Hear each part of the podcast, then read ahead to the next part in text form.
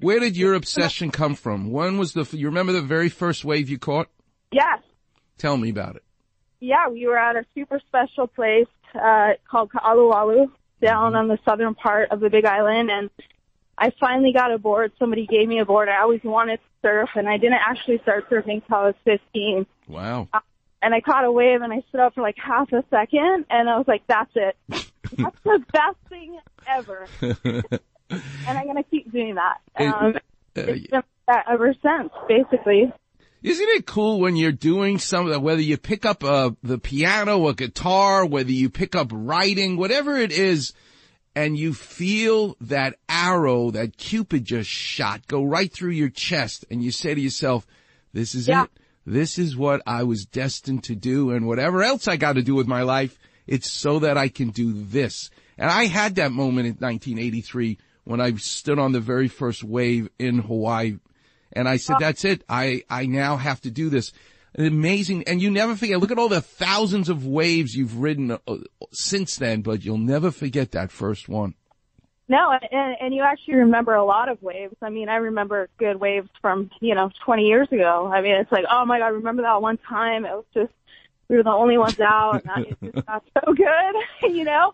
So I always ask this question whenever I have someone who surfs on as a guest. And I've had Gerry Lopez and Sam George and Greg Noll. I've had a Shaun Tomson. I've had a lot of surfers as guests on the show over the nine years. So I want to ask you one question. Tell us about that moment where you were held down and you thought, that's it. You're not going to be able to come up. Did you have a near death experience? Uh, yeah, I've had several. Tell me about it. Um, well, you know what's funny is you, you know, on your show you have a clip of, uh, from Joni Mitchell and I remember one time at this great spot, Kahalu, I got, you know, I didn't really know what happened until after, but, know, I take off on this wave and it's, it can be a really heavy barreling wave and next thing I know, I'm just hearing Joni Mitchell put up a parking lot in my head and I'm like, oh, this is amazing. And I finally like, I realized I got like hit in the head and I came up and there was another couple waves coming in and you know in hawaii it the surf can get pick up super fast. Yep. like you know if there's a big swell coming in there's no continental shelf and you know it's getting bigger and then you're like oh my god there's another reef a little further out that you didn't realize was there until it got this big. Hmm. um so there was another couple set you know set waves coming in and i just remember being like you know you fight it and then eventually you just let go.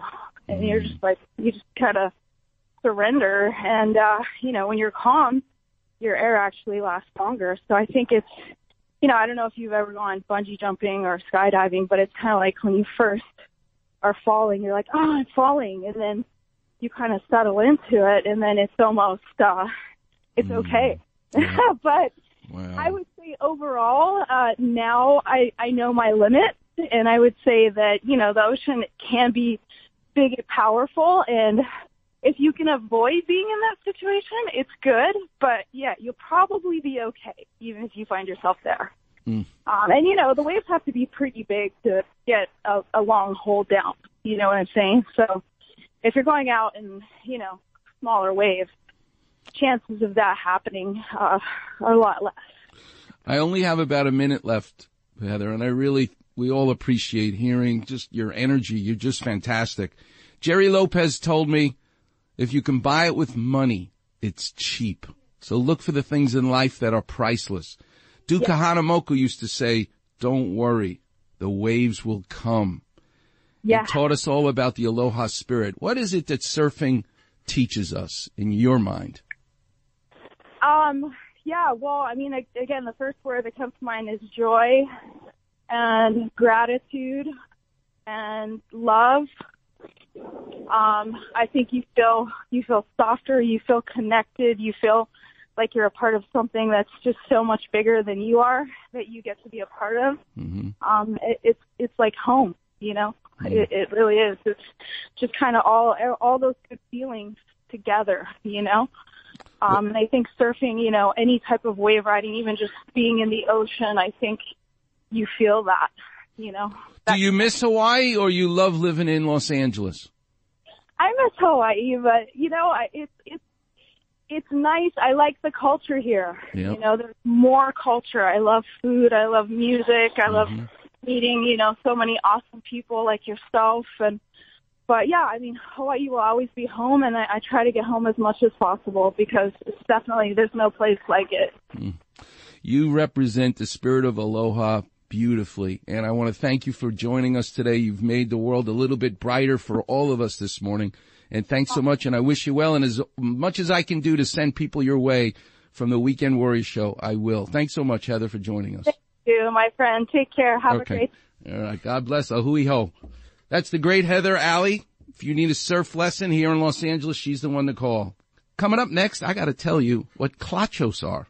The Dr. Clapper version of nachos to make at home since we're all trapped in our houses now. What a dish this is.